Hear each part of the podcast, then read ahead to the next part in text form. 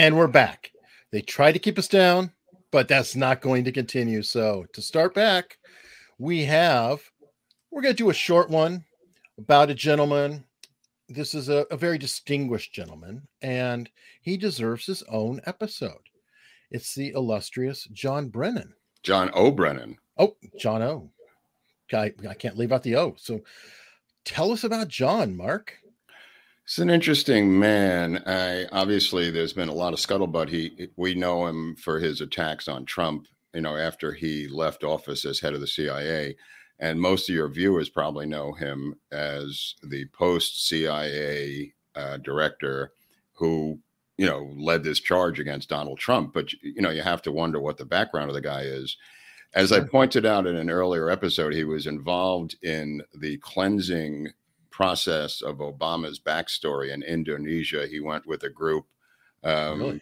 Yeah, he went with a group before, right before Obama became president, to clean up any uh, storylines or media um, storylines in Indonesia, literally village by village, um, with a crew uh, right before Obama became president. But going back even further, we have some more interesting information about John Brennan and who he really is. I think your audience might find that uh, of interest.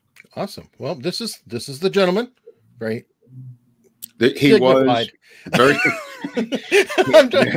he was the uh, station chief in Riyadh, in um, as you well may be aware, in, in Saudi Arabia, uh, speaks fluent Arabic there were rumors at the time of his station chief uh, reign that he had gone rogue in a way and converted to Muslim. Uh, mm.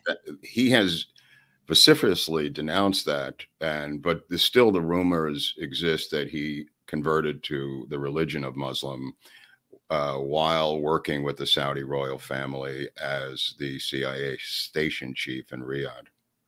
Mm, okay. One and and he's also, I mean, he's known for um, being a pretty intense um, looking guy. And oh, oh, sorry, wrong, wrong photo there. Wait, that's his spirit animal. Oh, that's Sparky Brennan.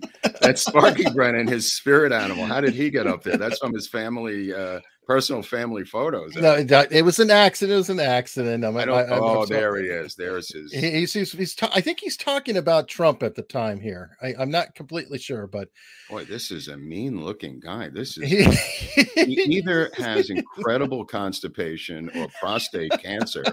Those are the the facial uh, uh, looks for those two diseases. Wow. He, he he is he is not a happy camper. But wow. But good news. I mean, you can find him speaking in different places, and I thought that um this is really appropriate. It's the LBJ Library, and I, oh, I wow. can't think of a better pairing. Can you? No, they they should have gone together like peanut butter and jelly. Okay, so uh, we'll leave that up for a minute while you're talking about him because you know it just reminds us of um, great great leaders. Right. Okay. So going back in time, I stumbled onto an event where um, John Brennan was addressing, while he was CIA director, the Congressional Black Caucus uh, under Obama. And mm. I found the transcripts of this in an obscure place. And in that conference, he was bragging how he voted for Angela Davis. And I said, what is this mm-hmm. about? And I and I had to drill down and find out. He kept saying to the black audience that he voted for Angela Davis as vice president. There's a photo of Angela Davis. The uh, uh, I think she was a member of the Black Panther Party. She was on the 10 most wanted list of the FBI at one point. Oh. Uh, I think she now teaches at Berkeley and is tenured and is a full professor. So who uh, pardoned her? Uh, it might have been Jimmy Carter. I'm not sure the technical or Bill Clinton. One or the other pardoned her. well, but Bill Clinton did um, what Bernadette Dohrn or I forgot and, name. and Bill Ayers. Yeah. So, um, but yeah. Cuomo just did. Um, really good uh, company. Bowden's father. Is that her too? That's her, right? Yeah, this is from her high school yearbook. Um, she was voted most company. likely. She was voted most likely to be wanted by the FBI in her high school yearbook in Oakland. Sorry, Eric. and uh, that is not a wig, my friend. They had to. They found over eleven handguns in that afro in 1976. before she went to prison. Um, this is a very, very dangerous woman. Uh, interstate flight, murder, kidnapping. Nice to have on your resume. Hard to get a job. Possibly occupation place, teacher. Right. uh, uh, the only place you could get a job with that on your um, Indeed resume might be Berkeley, the University of California, Berkeley.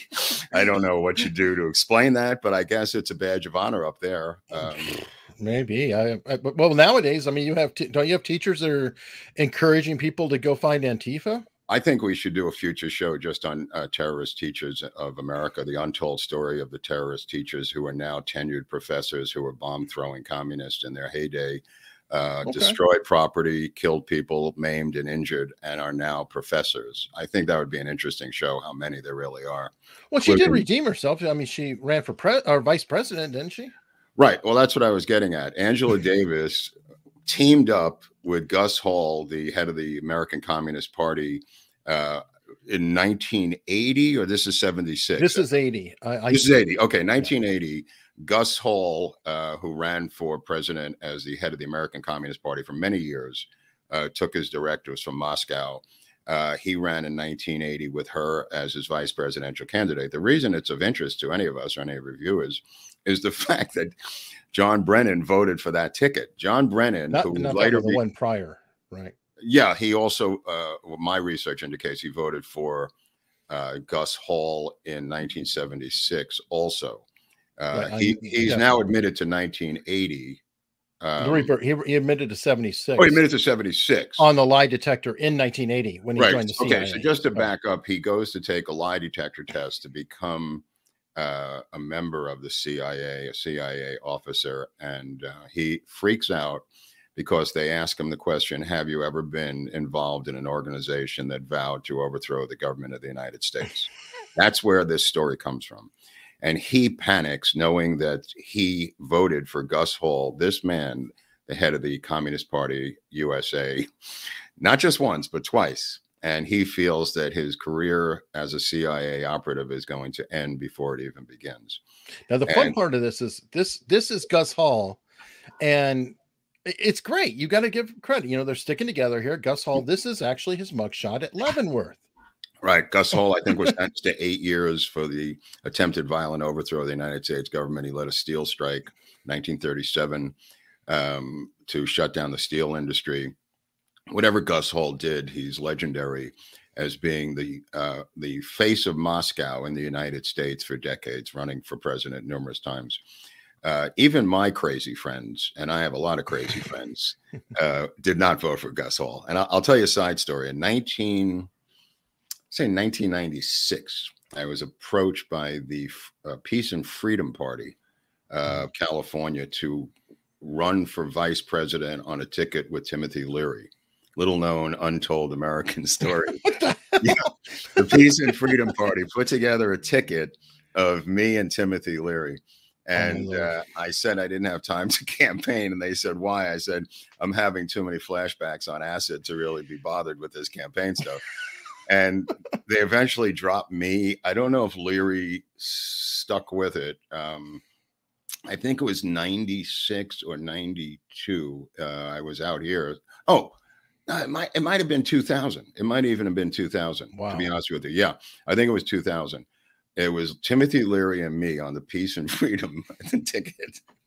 But getting back to John Brennan, John Brennan uh, votes for Gus Hall and he's telling the story um, not to impress the communists, but to impress the black congressional caucus, bragging that he voted for a black woman named Angela Davis, which I find to be even funnier because he doesn't even think that voting for Gus Hall is an aberration. He he's bragging that he voted for a black woman. Well, I think that's fair because I mean she is um, probably even better she won the you know, the Lenin Peace Prize.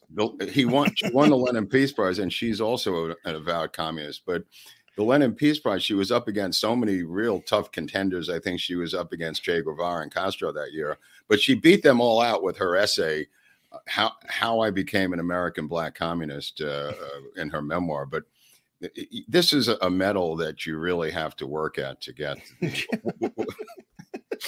so this is one of the great American political tickets of all time. and you would think that somebody who voted for this ticket might be Bill Ayers of the Weather Underground, who might be Bernardine Dohrn, who uh, came up with the sign of the fork, the three fingered fork. Uh, I don't know how she did it. I'm kind of parallel. Oh, yeah, there it is. She came up with the sign of the fork, Bernardine Dohrn. And she said to take a fork and stab your parents to death. Um, oh. I think she's now at the University of Chicago, uh, helping to, the kids of the future. Well, home economics probably, but the, and it came from the Manson people actually, who who uh, stuck a fork into oh. Sharon Tate. That's where Bernardine Dohrn got that. She didn't make that up. That came from the murder of Sharon Tate with a fork into Susan the pregnant Atkins. belly. Either Atkins or Squeaky or one of them used a fork. I forget. Yeah. But uh, I remember there's a it's a film press conference. You can look up the press conference of Bernadine Dohrn uh, in her micro leather miniskirt, and she was hot. I got to tell you, she that was one hot secular terrorist. Well, so was Jane Fonda. But right, but I mean, Jane Fonda had a career as a movie star, you know, and had to be hot in Klute and and and Barbarella. But Bernadine Dohrn was a bomb throwing radical in a micro miniskirt and knee high boots that a lot of kids my age um, cut pictures out and put onto their walls of their bedrooms. All right. if that makes any sense. But um, she, you're a male of a certain age. It all makes sense. It was it was Wonder Woman and Bernadine Dohrn. Those were the two that were up on my wall. Wonder Woman, Bernadine Dohrn. No the, Farrah Fawcett for you? Nah, I think that was later. That Farrah Fawcett was like in the 80s, right? Oh, oh yeah, okay. 70, like yeah, yeah, yeah. Right. no Farrah Fawcett. No, it was. Uh, you know what it was? It was uh, Ursula Andress from I think Thunderball. Uh, Sophia Loren. Not Sophia Loren. Ursula Andress and uh, Raquel Welch. Okay. From uh, um, the fantasy movie where they went in the little submarine where they were shrunk down. Fantastic Voyage, I think it was. Or hmm. um, anyway, some of the Bond women probably, you know uh, were probably more prominent at that time. Ursula Andress was a great one. But anyway, so the point of the matter with with with with Brennan is not only is he linked to the Saudi royal family and converting to Muslim, but he's also a, a, guy who keeps denying he was a communist, which is fine, as I said, if you're Bill Ayers, you know, who who ghost wrote um, Obama's book Memoir of My Father. Bill Ayers, we know, ghost wrote that uh, memoir which you should never have a ghostwriter on a memoir. That's always a bad look. But the reason that we know it is that he's publicly stated it because he went to Obama for more money and Obama told him to go fuck himself. So he said uh, in numerous uh, articles that he put in all these nautical motifs into the book that had nothing to do with Obama secretly uh, because he had been a merchant marine, Bill Ayers, and he put in all these references to uh, nautical crap uh, knowing that Obama had never been, uh, you know, a, a, sailor or a seaman or anything else. And if you look in the book, there are numerous references to uh, nautical motifs in uh, uh, the memoir about his father. Unbelievable. So now, where is Brennan now? Oh, okay. So Brennan, uh, when he's not trying to sell the information from his security clearance to MSNBC and CNN by dipping in there and um, uh, you know, selling himself uh, basically as a consultant to these news organizations. Sure. He had an organization called TAC, which is called the Analysis Corp. Now, keep in mind, um, Obama, when he was at Columbia as an intern, interned at a group called Business International Corporation, BIC, BIC. And BIC was a front for the CIA where a lot of kids interned who wanted to become CIA operatives years later. I don't know if Anderson Cooper went there. Anderson Cooper might have just gone to Langley to their summer camp up in the Catskills, where you had a softball team of potential CIA uh, uh, gay men. But the the the the BIC Corporation, BIC, Business International Corporation, was a front um, for the CIA overseas, and Obama then went to uh, numerous overseas uh, uh, environments with various passports that were later part of a, a, a Brennan's cover up because they didn't want to see Obama's passport with all these stamps on it showing Pakistan. And he was following his mother around, who was a CIA officer um, under the cover of sociologist. But his passport had numerous stamps of these different countries. They wanted to clean that up, including Indonesia, uh, India, and and Pakistan. So Brennan was involved in that with the State Department. But getting back to his current job, he's now the CEO of Sotera Defense Solutions, and it's spelled S O T E R A. And it was called That's familiar. That is familiar, but it's a strange name because he had the same company.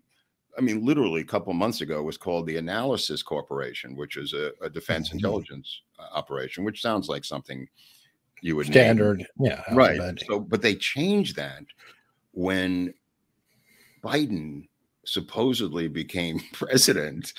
They and, and Susan Rice and and Obama ascended back to power.